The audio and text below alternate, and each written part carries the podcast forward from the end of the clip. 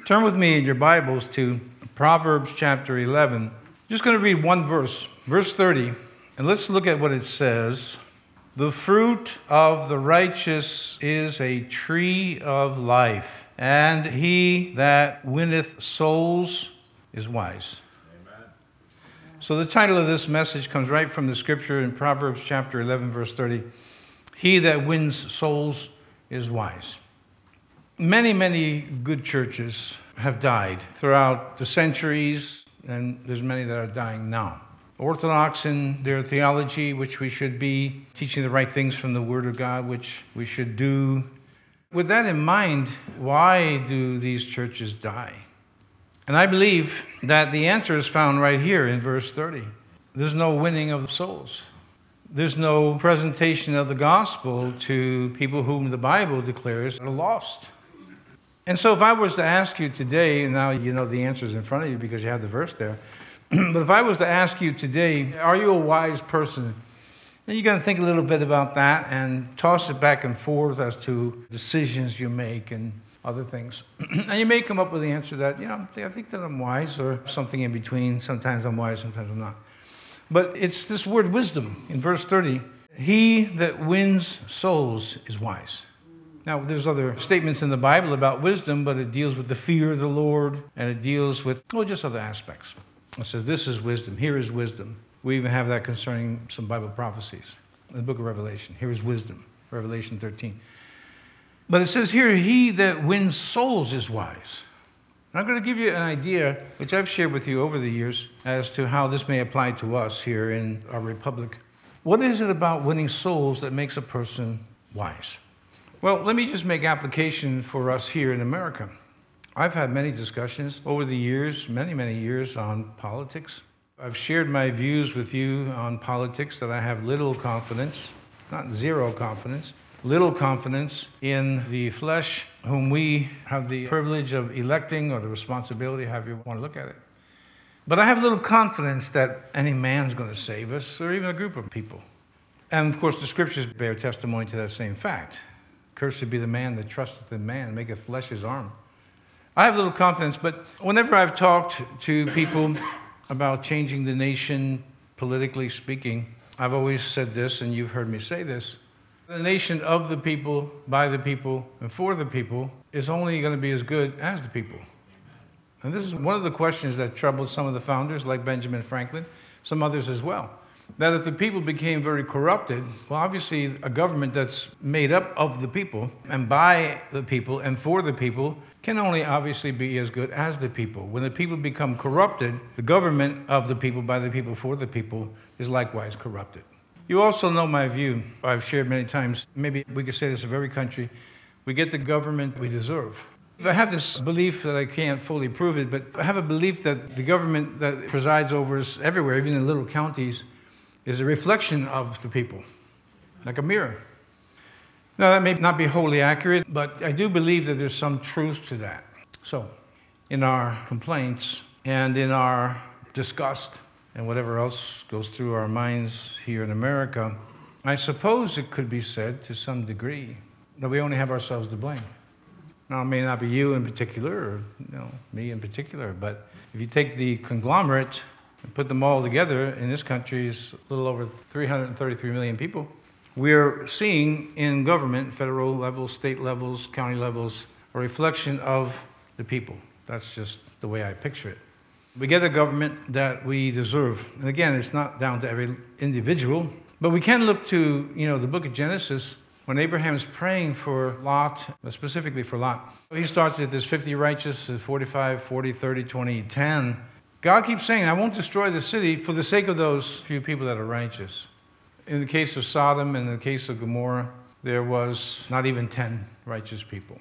Lot escaped, his sons in laws did not, his two daughters, three people.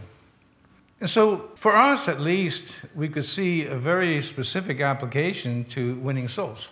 Because if America now in the conglomerate, again, it's not going to include every single person on our shores or between shores, then we would have a righteous government because we vote these people in. And even when we complain that I didn't vote for so and so, your neighbor did. We're all Americans.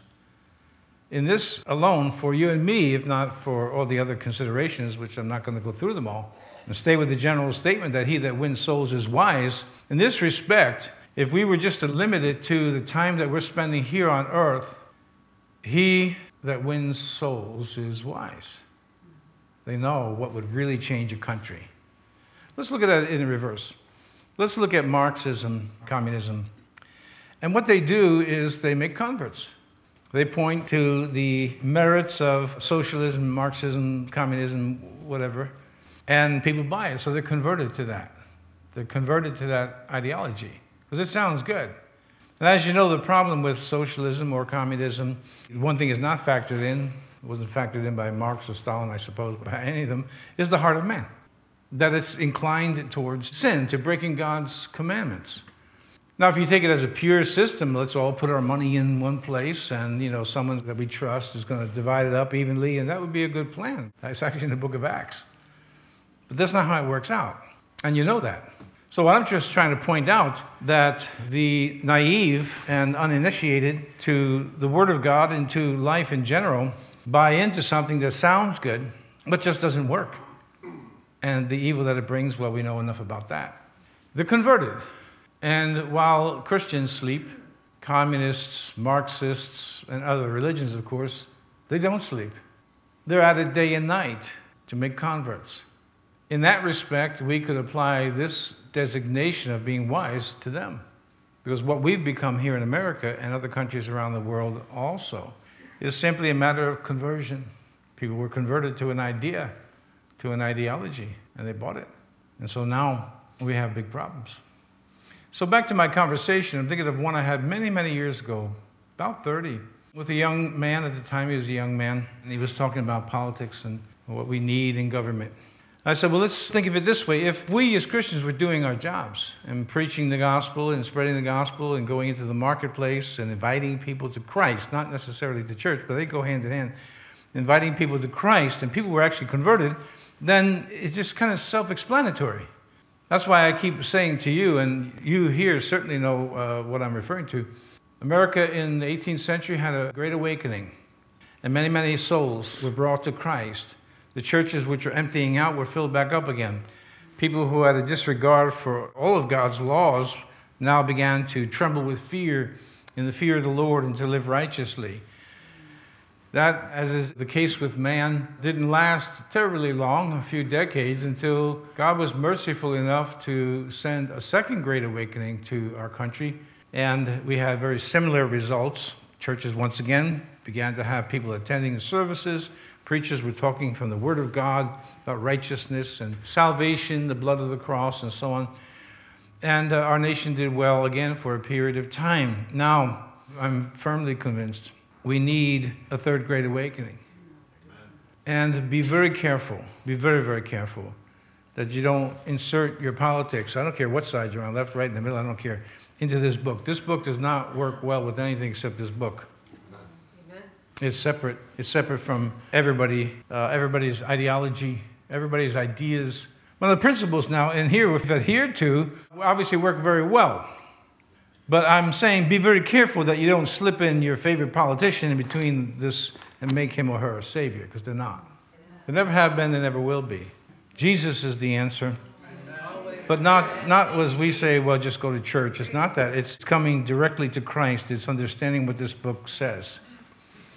And so I want to share with you, he that wins souls is wise. And we have, I just mentioned, we have a certain way of applying it here as Americans that are unique to us and other governments that are either Republican oriented, where people vote people in, or Democratic, what have you.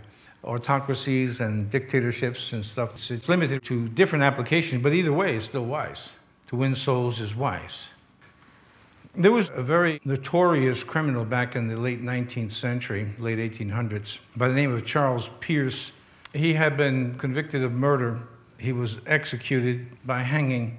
And at his execution, as was the habit in England, they had an Anglican minister there just sharing the consolations of religion from the Anglican book. When the minister read these words, listen, those who die without Christ experience hell, which is the pain of forever dying without the release which death itself can bring. It's a pretty profound statement. Let me read it again. Those who die without Christ experience hell, which is the pain of forever dying without the release which death itself can bring. And this man, about to be executed, when he heard the minister reciting these words in a kind of a chant, you know, the way we have in many Christian denominations where it's just, just words are just coming out, I guess he picked up on that. And he said to the minister, he said, If I really believed those words you have read, I would walk across England from coast to coast, even if it was covered with glass, even if I had to go on my hands and my knees to save one person from ever experiencing something that you just read about. Now, whether this man, after he was executed, actually believed it or not, it doesn't, the story doesn't relate. But the fact is, there's a certain amount of profound truth in that. It's not so much whether others believe that there's actually a place called hell, it's whether we really believe it. And further, if we actually believe, as I mentioned during the communion service, if we actually believe Christ died to keep us from that place, well, that's good for us. But what about your family? What about your friends, the people that you work with? Because the Bible says here, he that wins souls is wise. And even if we don't apply it as I did politically, which we can here in America, we go beyond temporal things to eternal things. The question is today do you really believe it? I don't know that this Anglican minister believed the words he was reading, it was just in a prayer book.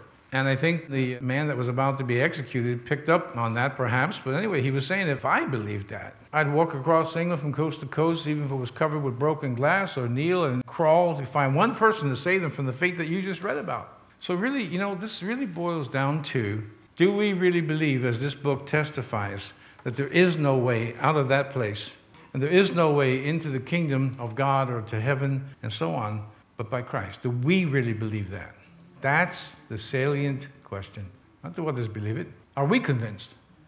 Because even in our greatest of efforts, it's still God that saves. And even all that we do, no matter how altruistically we have our unselfish motives to help people find Christ, it's still Christ that saves. It's still Christ that reaches down and saves a person. It's still that person that must say yes to the Lord. What I'm trying to convey is that if we truly believe this, this is what I just read to you, if we truly believe that that's what's going to happen, that that's what's going to happen today to men and women all over the world, if we truly believe that they're heading to a place where you want to die but can't because it's so horrible, I would submit to you that the very first thing that's going to change is your priorities in life.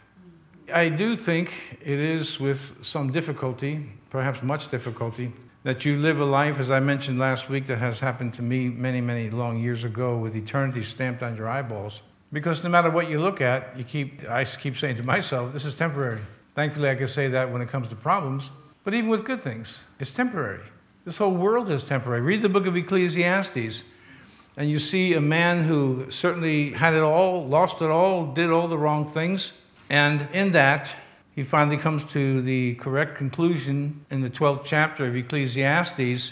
There's only really one thing that matters in life fear God and keep his commandments. That's the whole duty of man. And keep in mind, once again, that Solomon had much more than probably all of us combined, well, not probably, more than all of us combined in this room right now. Vanity of vanity. It's all vanity. That was his discovery. And we would be wise to discover the same thing. We would be wise, as the book says, to be people who win souls.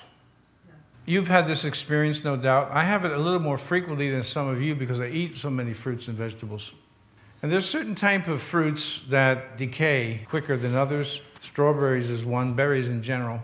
I remember just this picture comes to my mind of some grapes I was going to use for my lunch.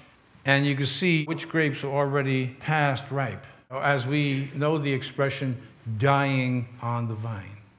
Now you look around, especially those of you who grew up in biblical teaching and in a good church, and you could probably tell me how many churches are closed now. And why did they close? Again, it wasn't because the doctrine wasn't correct or good. It wasn't because the people that once attended the church were not maybe fervent or dedicated or whatever. It's simply one reason they weren't wise. They weren't wise enough to believe what they were taught and make it their life's mission to win souls. Now, believe me, I'm not saying this as braggadocio. That's not my intent. But as a leader, I assume that you expect me to be a few steps ahead of you. And it wasn't that long ago here in this sanctuary here where I could point right around the sanctuary all the people that I personally brought, not through the radio, not through television, but through just talking to them in the marketplace that sat in this sanctuary. There's been quite a few. And I'm not saying that to shame you or to make me look like a superior individual. I'm just saying that's what we are supposed to do as Christians, not because I'm a pastor. I'm not doing it because I'm a pastor. I'm doing it because I actually believe what this text says. I actually believe what that text says. Those who die without Christ experience hell, which is the pain of forever dying. Think about that. Forever dying without the release which death itself can bring. I mean, I actually believe that. I have all my life. When I'm offended, when I'm in a position where I want to give up on somebody, I find myself unable to. Doesn't mean I have to continue to be around them and put up with their nonsense, but for the prayer, because this is much too serious. That fate announced in the Bible is much too serious to discard. Amen. And just to simply say, well, I don't feel like doing this anymore. I have always lived my life not so much because I'm comfortable, because I'm not but because it's my duty. And I have to be at my post and I have to be on duty all the time. And so, what I'm trying to say is that the pastor should be an example to you. Now, let me ask you this question as well. I want you to take a moment to think of all the people who now know Christ because you shared the gospel with them. And I want to see if you can name them like that, because I can. People I've led to the, you know, in my house, wherever I was people I've sat down and talked to who were professing Christ, and it wasn't here in the church, uh, not only in the church, out in the marketplace. How many people come to your mind like right away, and you can say, "Wow, there's this so, there's so and so." They now know Christ because you were there to lead them to the Savior. And you say, "Okay, well, I'm coming up with some names." Now, here's the second thing: How long ago was that? Was it a year ago, six months ago, just last week? My guess, and it's only a guess, that a lot of you are going to say, well, let's see, what does 10, no, I think it was 20 years ago. See, that's why churches die on the vine. It's because, as we read in Revelation chapter 2, the very first church that Jesus deals with at Ephesus, see, they had correct doctrine. We would assume, you know, good teaching as we have it from a pulpit. And they had a prayer life. And they were trying who's a false teacher and who's a true teacher. And all of that, they were commended by the Lord. But he says, I have one thing against you. You lost your love for me. For those of you who've been around a while and the Bible uses the word saved, you've been saved. Can you remember when you just told everybody? Uh, that was me. I literally told everybody, I mean, as many people as I ran into, of the change that was in my life. The problem is, after you get comfortable and you're in a routine, and as I mentioned, you have these good churches where people come. Well, that's what they're supposed to do. Christians are supposed to gather together. And then you have correct doctrine, and you have whatever we're commanded to do, and you have that. But you're missing that one thing. No one's being led to Christ through you, you personally. And we don't, at this period of history, want to be making excuses why I'm just not a soul winner.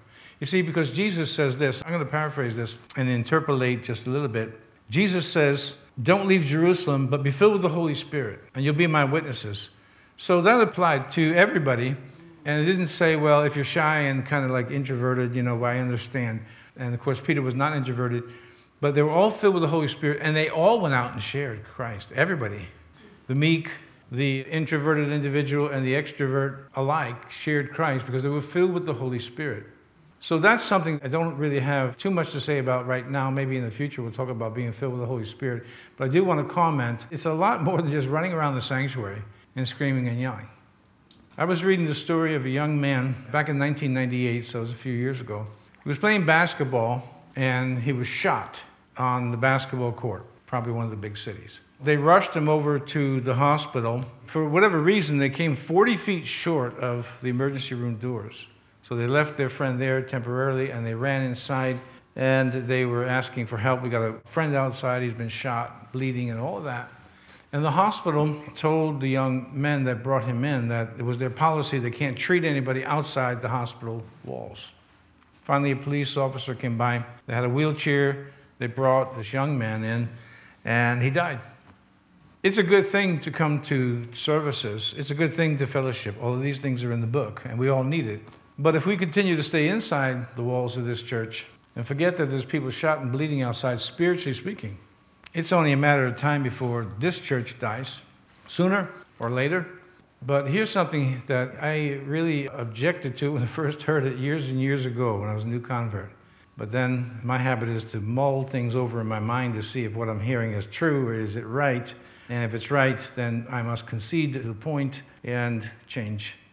And I remember a friend of mine was preaching one Sunday morning in the church where my wife and I attended back when we were first born again. And he was reading from Ezekiel. And God tells Ezekiel, He says, If a wicked man dies in his wickedness, well, he's definitely going to die. He said, But his blood I'm going to require at your hand. We know in cases here in our country that if you know of a crime that's being committed and so on and so forth, and you don't tell the truth when you're asked to tell the truth, you can either be counted as number one, a co conspirator in the crime, as you're part of the crime, or at very least that you were a witness to a crime and you didn't come forth to give the authorities any help.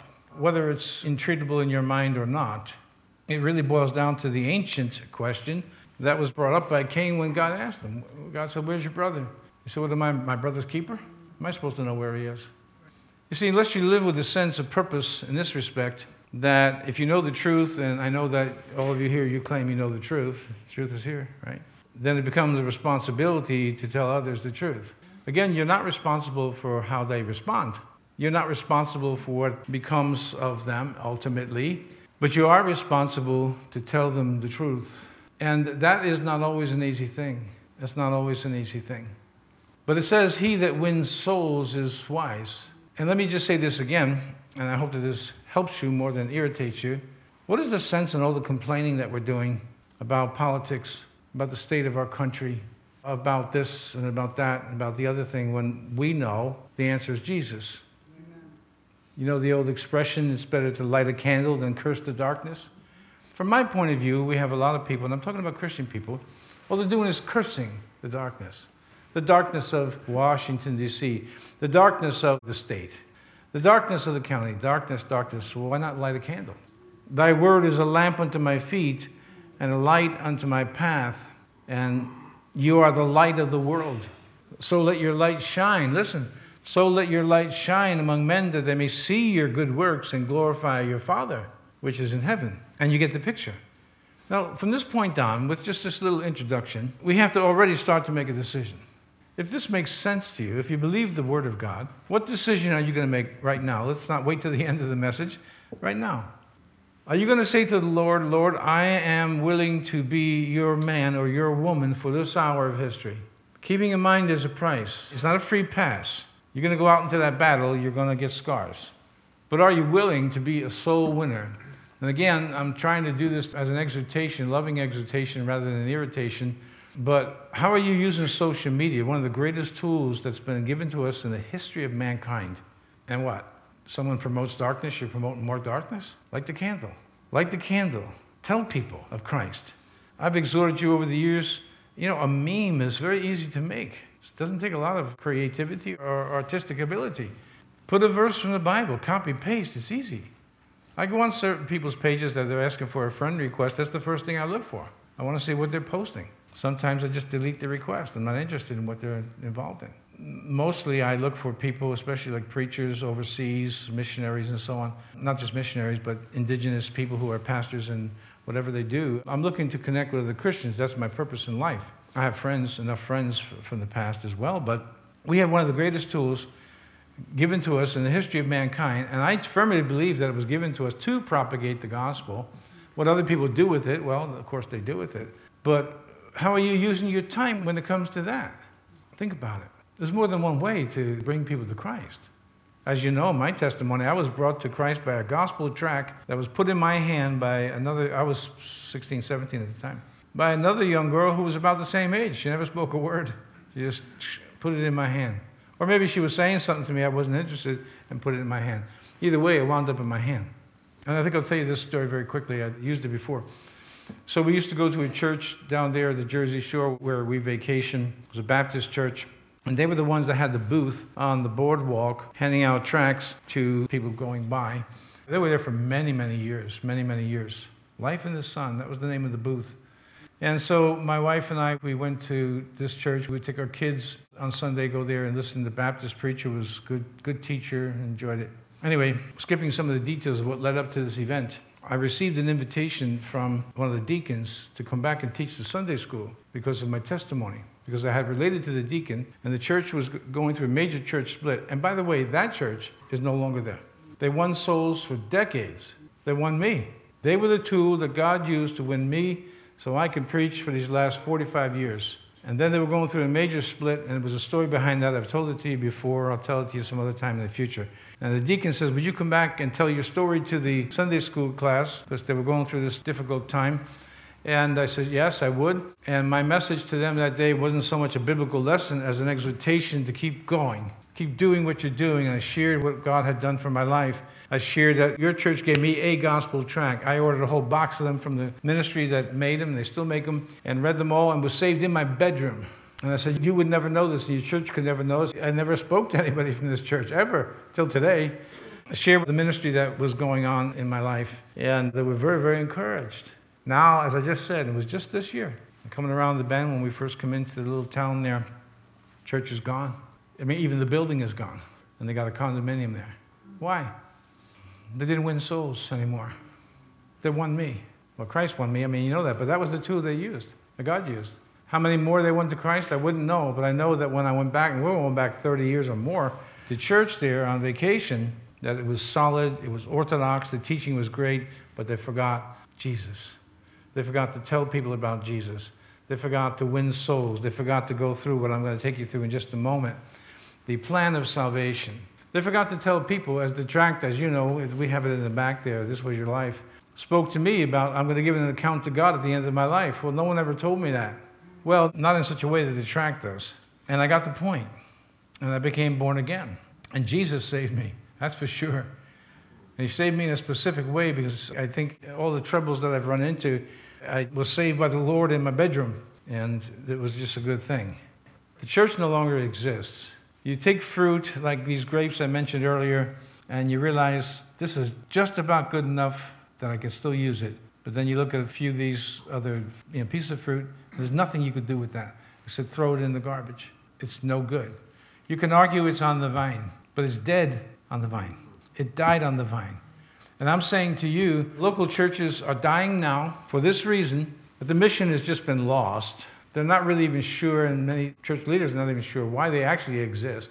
Why are they really there? And then the people don't take this seriously. Well, the temporal result of that is that now the church is lost. In this case of this one I'm talking to you about in New Jersey, it's just gone. The whole building's gone. There's no one there. And it's all because they lost their first love. I don't know how you can lose your first love with orthodox doctrine and everything in place as the Ephesians did, but the Bible says it can be done. And by the way, and that means you're praying for people. I have a routine, a list that I go through and I pray for by name all these people that they will come to Christ. Some already have after years of praying. And let me just add this too.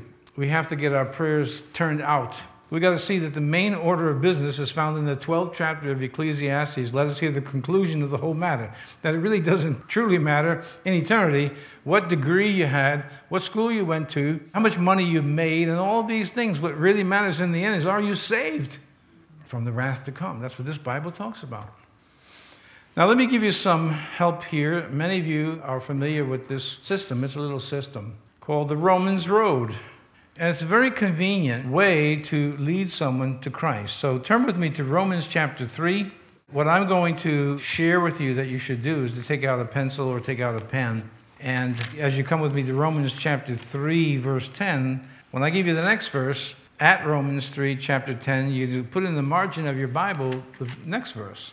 So then you don't even have to memorize it. I think it's better if you do memorize it, but you don't have to. Now you'll be able to go through this Romans road and lead someone to the feet of Jesus, and then they decide at that point, or God decides at that point, whether this is going to be someone who's truly going to be saved.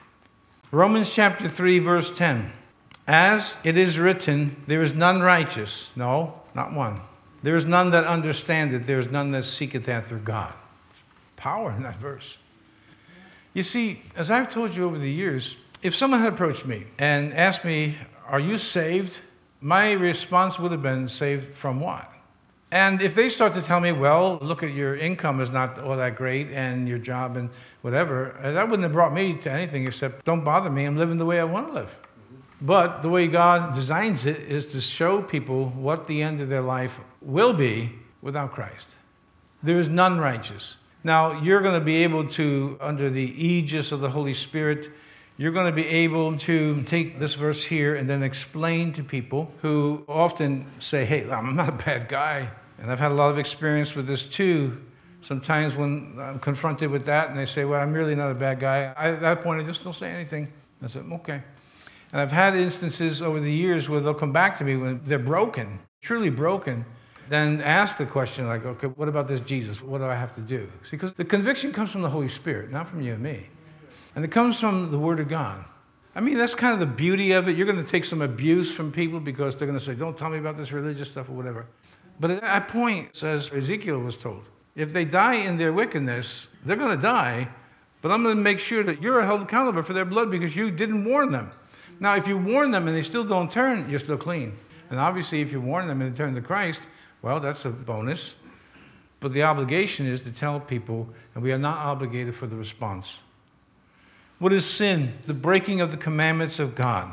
I've often talked to people, and I use the Ten Commandments. Exodus chapter 20, Deuteronomy chapter 5. Are you saying you've never committed adultery? Are you saying you've never bore false witness? You've never blasphemed the name of God, and so on? And the power of the scriptures cannot be underestimated of how it affects the conscience, which is what has to happen. The conscience, I say, of America, but the conscience of people all over the world has got to be affected, that they realize guilty, that their own conscience is telling them before anybody else tells them. People do object to the fact that we point fingers. I say, people point fingers. I don't try to point fingers. I always try to say, look, I'm just like you. And I was just talking to someone just yesterday morning. I was talking about you know, being a preacher and what I do. And it's a friend of mine. And he told me the story of a woman that he knew who was very faithful to a local church that he named. On weekends, I think it was just weekends, but maybe on a daily basis, she and her husband were bookies that made book. And the point was very clear. He was saying, like, they're telling me I need Christ, but they're dealing with illegal gambling on the side. I think she was a Sunday school teacher, and she was a bookie, or helped her husband in that business. And I said to him, that's wrong. Christians can't, you know, say, well, look, I'm perfect. Well, of course, that's silly. I told him, I said, I don't do that. I'm not going to project myself as this perfect image because I know I'm not.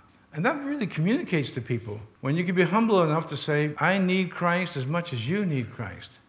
The thing that has to be pointed out is that there is no one that's righteous before God. Now, in the margin of your Bible, next to Romans chapter 3, verse 10, put down Romans 3, verse 23. Right? It's in the same chapter. For all have sinned and come short of the glory of God. So you can see that it's closely connected to verse 10 because the Apostle Paul is expounding on a point here. And he's going to make a point. All have sinned now, sin, let me define it for you again as we see it in 1 John. Sin, the Bible, King James Bible used the word transgression. It's the breaking of the laws of God. You're pulled over on the throughway and your speed is excessive. You know it. The trooper pulls you over. He's clocked you at a certain speed. Now, it's difficult at that point to deny it. And I remember a friend of mine who was a trooper for many years. What he would do is he would say to them, Did you realize you were going 80 miles an hour? And they would argue the point. They said, I wasn't going 80, I was going 75. And that's how he would trick them. He said, That's fine. I'm giving you a ticket for going 75 miles an hour. We want to argue for our own righteousness, but it doesn't exist. By the law, and we won't cover this in depth today, but by the law, I mean the moral law, the Mosaic law, every commandment, the Ten Commandments, that was violated or breached had the death penalty accompanied. Think about it, that's some hard stuff. Think about the man who was picking up sticks on the Sabbath when he was told not to, and he was stoned.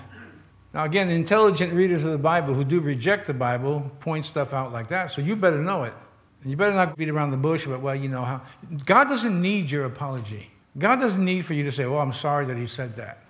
No. God wrote the book, and that's a consolation to me because I would always tell people, I didn't write this, but I believe it. All have sinned and fallen short of the glory of God. So the first thing that we're doing is we're eliminating that there's anybody who's righteous enough to go before God on their own. And there's a lot of good people in the world. I mean, I'm serious about that. Like do good things. What we read in Isaiah, that he says, but our righteousness is like filthy rags. We need something more than that. For instance, if you murdered somebody, and if it's a state that still has the death penalty in place, and you're found convicted beyond reasonable doubt, and maybe in some cases, which is rare, beyond any doubt, you can't go before people and say, I deserve to live. You took a life. Even in God's book, it says, eye for an eye, tooth for a tooth. You took a life, now you give your life.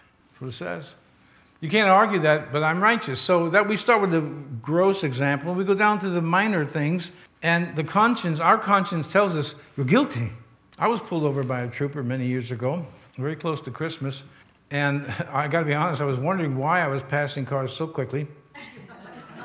when my speedometer said I was only a few miles above the speed limit. And the trooper pulled me over, and I'm trying to figure out I wasn't going that fast, but I was wondering why I was passing people.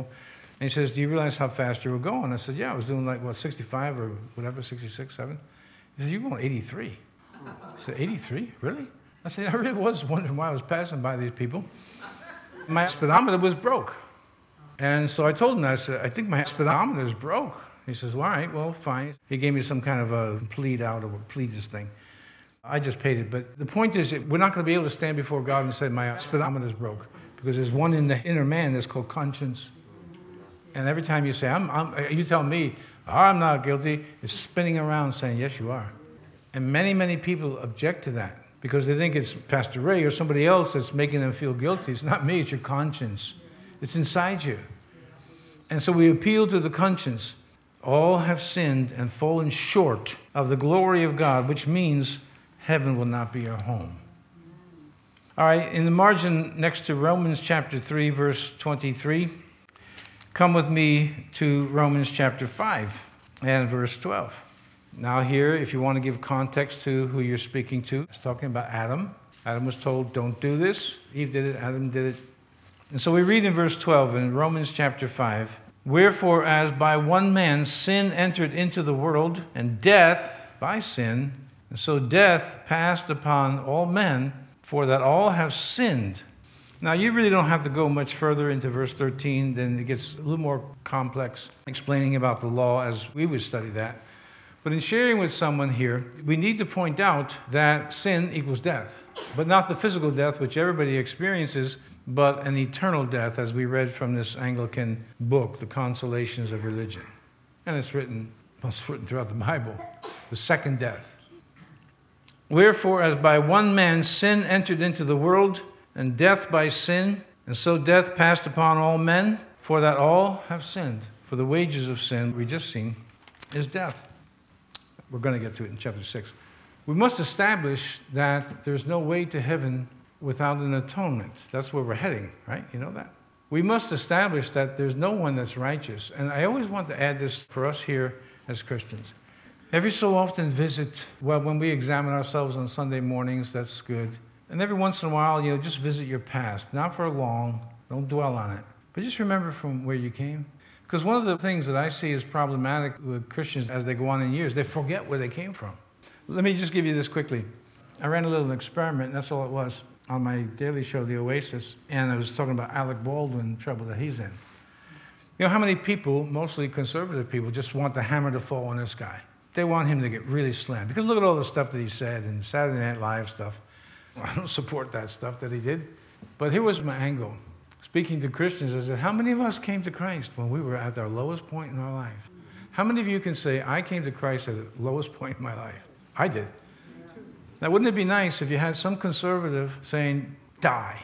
We want you to die. Now, I'm not all that dumb, and I would say, You want me to die? How about you die? So you don't like Alec Baldwin, okay? That's your prerogative, I guess. But your job is to win souls. So I put in my little talk that day, and again, it was an experiment. And in that, there, I was talking about his brother who is saved, and he goes to a church where I have some friends in that church. And I was just saying, hey, maybe now he could be like his brother. But you know, some people were adamant. They wanted the hammer to fall on Alec Baldwin. Now, keep this in mind. He will be judged without mercy, who has shown no mercy.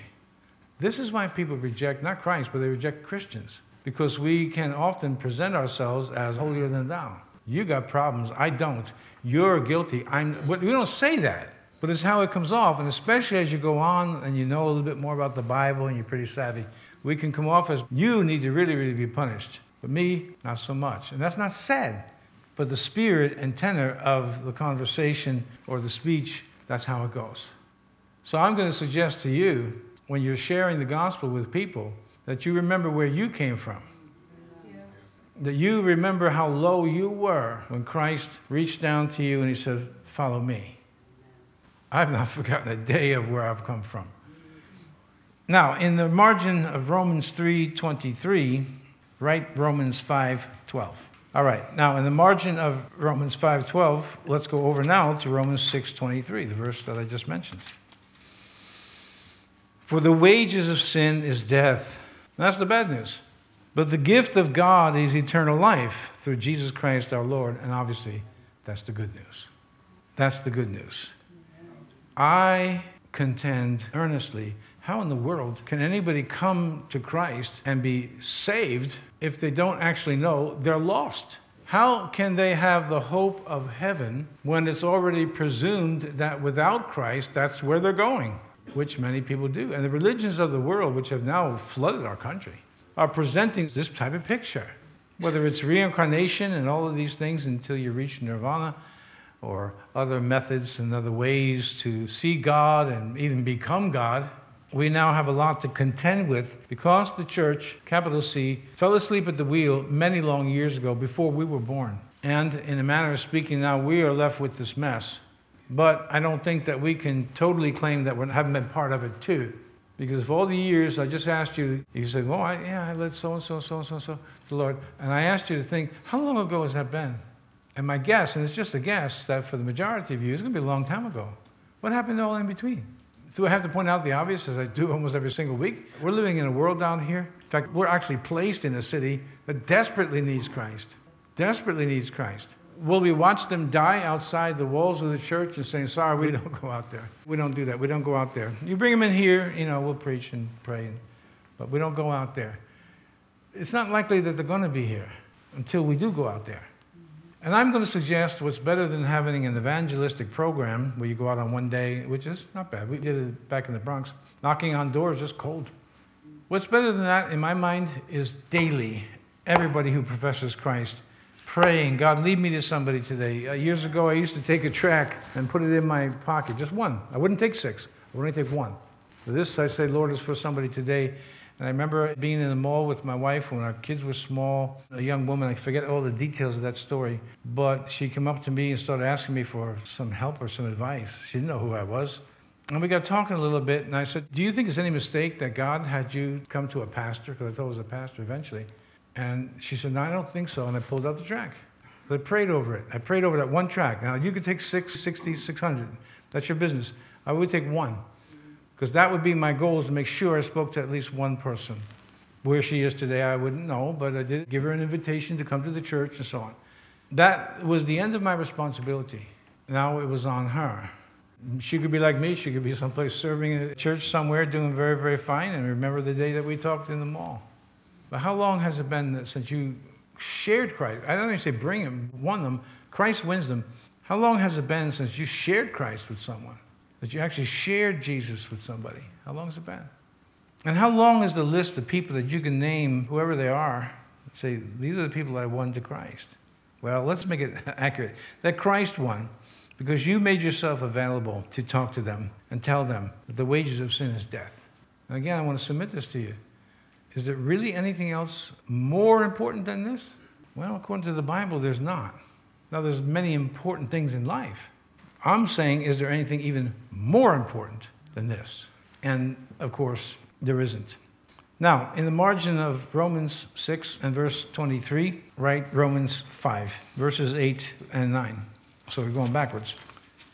Romans 5 8 says, But God commendeth his love toward us, in that while we were yet sinners, Christ died for us. Much more than being now justified by his blood, we shall be saved from wrath through him.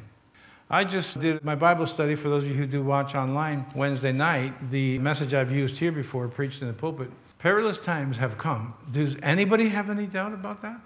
Perilous times have come. It seems to me to be self evident that we are living in perilous times. It's on every side. I can't think of anybody who's saying, nothing wrong with me, you know, everything's fine. I have a guy that I'm acquainted with and I know, and every morning I'll ask him, hey, how's it going? Great, great, great, great, great. And he makes the claim, I have never had a bad day in my life.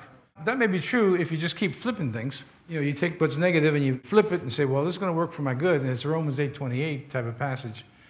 I'm not sure that he's a believer, but then I, yeah, okay. But there's no way that he's lived as long as he's lived and he's close to my age without troubles and trials and tribulations. Maybe he just turned them and he wants to look at them in a positive way, which is fine. But does anybody really have a serious consideration that, no, these are not perilous times? We're hearing of wars and rumors of wars. You have that going on over there, and then you have this going on over here, and you have this going on over here. And this is self evident that we've come to perilous times. And so, even more so, we should be motivated to take these verses that we're writing in our margins, in our Bibles, and take people down the Romans road if they're willing to go. I was on the same boardwalk, by the way, and this came to me a few days ago, prior to me taking that one tract from the young girl a year or two earlier than that. There was a man and his wife on the beach. It was nighttime and they were sharing the gospel, I guess, with people. I didn't know anything. And I remember she came up to me, and I was sitting with my buddies, and she began to talk about Christ. And every time she proposed something, I asked the question, well, then how come this, and why that, and all that? And finally, she said, Well, you know what? Let me get my husband. He's much better at answering these questions than I am. And when she went back down to the beach, we were up on the boardwalk sitting on the bench. I told my buddies, Let's just go. Let's just get out of here. You see, at that point, she was no longer responsible. That was my decision to not listen to this anymore. But eventually, I was listening. That's why I'm here today. Because someone took the time. A stranger on that boardwalk, another stranger on the other end of the boardwalk, same place. But eventually, the seed went down in my heart, and I was saved and born again. And in my case, God called me into full time ministry. But the truth of it is, we are all in ministry. We're not all called to be pastors, we're not all called to be in charge. But we're all in ministry. You're in ministry, all of us. And it's a moral obligation to reach, as the book says, the lost. And then the good news again God commended his love toward us in that while we were yet sinners, with the death penalty on our lives, Christ died in our place. To take away, not again some sins, but every trace of sin. I want to tell you about another inmate who was also convicted of murder, John Currier. He lived some years ago. And he was given a life sentence, and in the course of time, they diminished his sentence, and then he did maybe 20 years or so in prison, 25 years, and then he was released. But when he was released, during that period of time, they just took his sentence and just took it away altogether. So he was no longer any penalties at all. But no one ever told him. The sentence that was on you has now been totally taken away. So for 10 years, he labored someplace in Tennessee, but nobody ever told him there's no more penalty.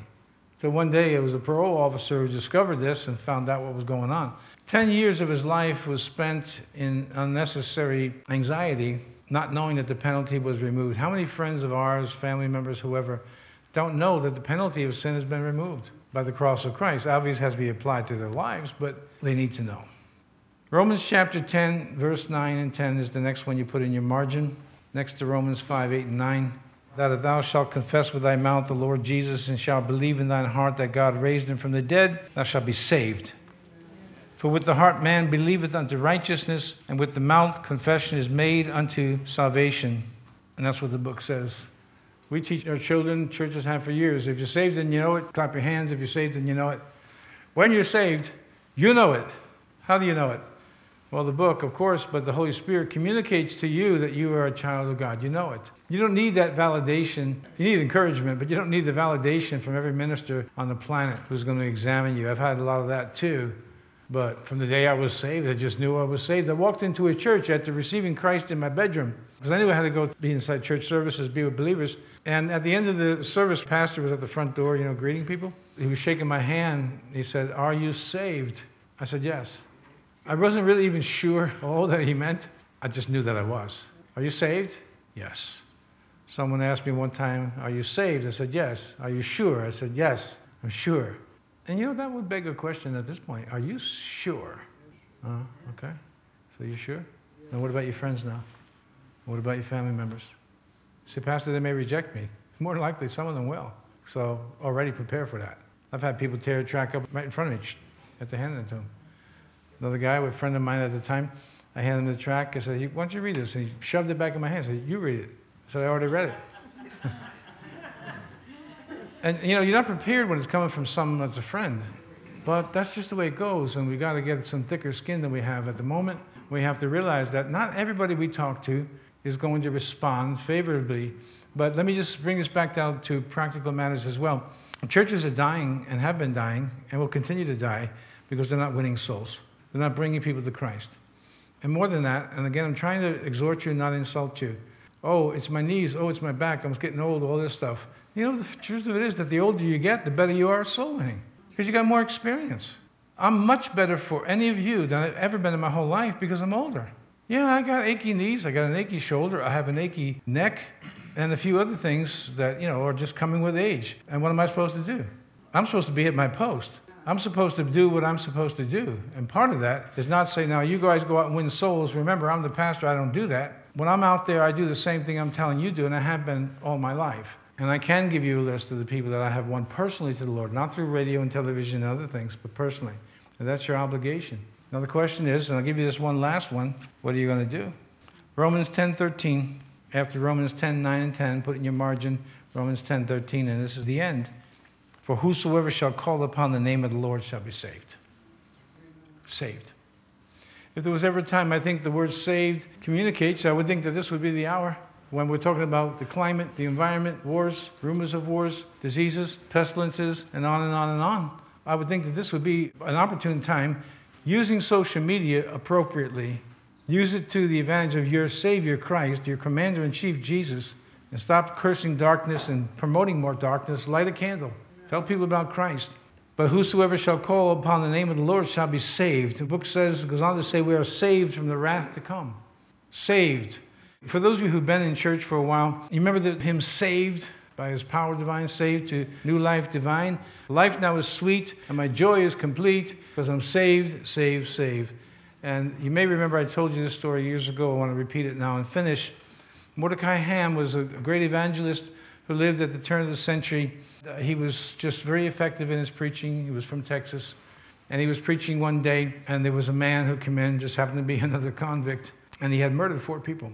How he got out of jail, I don't know that, but I do know he was in the tent meeting that night with Mordecai Hamlin. He was talking about Christ as our refuge, Christ, the cross, the blood. And he sat there, and it just struck him. Christ wants to save me. Christ has saved me. And he just jumped up during the meeting and said, Saved, saved, saved. And shortly after it, that hymn was written Saved by his power divine, saved to new life sublime. Life now is sweet, and my joy is complete because I'm saved, saved, saved.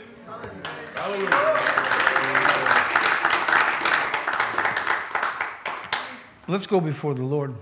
And let's just take a little bit more time, I mean, like a minute or two, just to examine ourselves. And you can be sure of this churches are definitely dying on the vine with good doctrine, orthodox teaching, a good pastor, good programs, lots of good things. But little by little, year by year, as they're not winning souls, the churches die. And they eventually disappear. So let's go before the Lord. And it's not really to save the legacy of this ministry, this pastor. It's to do what is right in the sight of the Lord. Remember during communion, I told you sin is not just what you do that wasn't supposed to be done, it was not doing what was supposed to be done. And this, above all, in combination with your own personal prayer time and your Bible reading, is what must be done in this hour. Are you prepared to take people and just introduce them to Christ? What they do with Christ from that point is not your responsibility, but at least your heart and your conscience is clean. And don't tell them about great programs, at least not first in the church. Tell them what their need for Jesus, that they need Christ. Are you willing to be obedient to God? Ye are my witnesses. In both Old and New Testaments, God says that. I pray that you are. I know that I am and pray that God would strengthen all of us in this duty that we have. Lord, we started out by reading your word, which says, He that wins souls is wise. Help us to be wise. Help us to be wise that cursing the darkness is not as good as lighting a candle. Help us to know, God, that promoting somebody's flesh and blood and their ideology is not near as good as lifting Jesus higher, because that is the program you have ordained. Help us, Lord, on this day to become winners of men's souls. Once again, you're the soul winner. We're the tools in the toolbox. That little girl, young girl, on the ball walk many years ago handed me a gospel tract, and she was the tool you used that night to introduce me to Christ. And from that day to this, I've been an ardent student of your word. I pray that every single person, both sitting here, watching on the live stream, listening on the radio, would take this message seriously and bring Christ to the people. Bring Christ to the people. Give them the encouragement they'll need when they're rejected, but then again, Jesus said, They're not rejecting you, they're rejecting me. So be it. But at least let us know that we did our duty, what we were supposed to do. Lord, I pray that this church and many others like it would see people truly getting saved, that we would just be running out of room. Those people are convicted and convinced by the Holy Spirit of their own sin. I pray, Lord Father God, that we would not be like Ephesus. With all the good things Ephesus had, Jesus said, You left me, you left your first love, repent, or I'm taking the candle away. That's a dying church. Lord, I don't know about anybody else. I don't want to be part of a dying church. I want to be part of a living church, a thriving church, a church that's reaching out to those that will be dead probably by the end of the week from an overdose of heroin or whatever they're facing. Help us, God, to be agents of life and your messengers. And this is our duty in this hour of history. We give you praise, we give you glory. As we launch in the first day of the week, Sunday, your day, the Lord's day, into the rest of the week, we ask you to give us the anointing and the boldness that we need through the power of the Holy Spirit to lead people to Christ. And let us be able to see as a bit of satisfaction with our own eyes, then more and more filling up this sanctuary, coming and sitting in seats, and then baptizing them, as we have over the years baptized so many. Just pour out your Spirit, God, and help us to love you and to love each other. And Father God, once again today, we give you all of the praise, all of the glory, and all of the honor. In Jesus' mighty name.